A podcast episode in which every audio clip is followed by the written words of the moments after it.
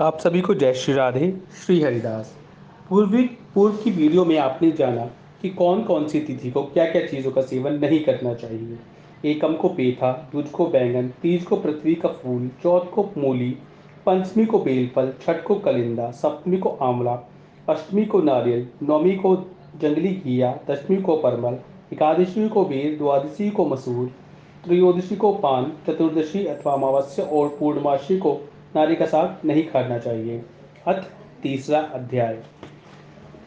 इतनी कथा सुनकर श्री नारद जी ने पूछा कि, हे ब्राह्मण, आप मुझे उत्तम देवता का पूजन बताइए। तब ब्रह्मा जी ने कहा कि, हे पुत्र गंदकी नदी के उत्तर की ओर, गिरिजा के दक्षिण में चालीस कोस की पृथ्वी महाक्षेत्र कहलाती है।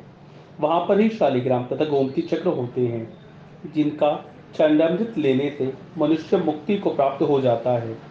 अब चरणामृत लेने का मंत्र कहते हैं, ओम अकाल मृत्युम हरणम सर्व व्याधि विनाशनम विणुपादोदकम वित्वा पुनर्जन्म न विद्यते। इस मंत्र को पढ़कर भगवान शालिग्राम का चरणामृत लेना चाहिए।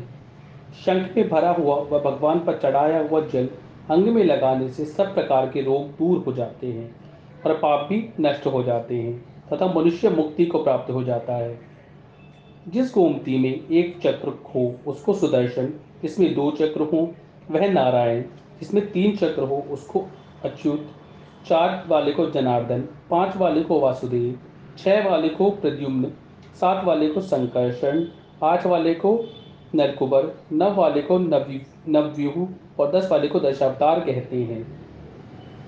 जो मनुष्य भगवान का पूजन करता है, वह अवश्यमेव जीवन मुक्त हो जाता है। और जो भगवान को वीणा, वंची और गान सुनाता है, वह भी भगवान को प्राप्त हो जाता है।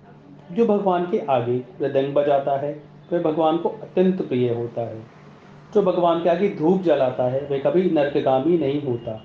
पूजन चाहे मंत्र से हीन हो, चाहे क्रिया से हीन हो, परंतु जो श्रद्धा से किया गया हो, वही पूर्ण होता है।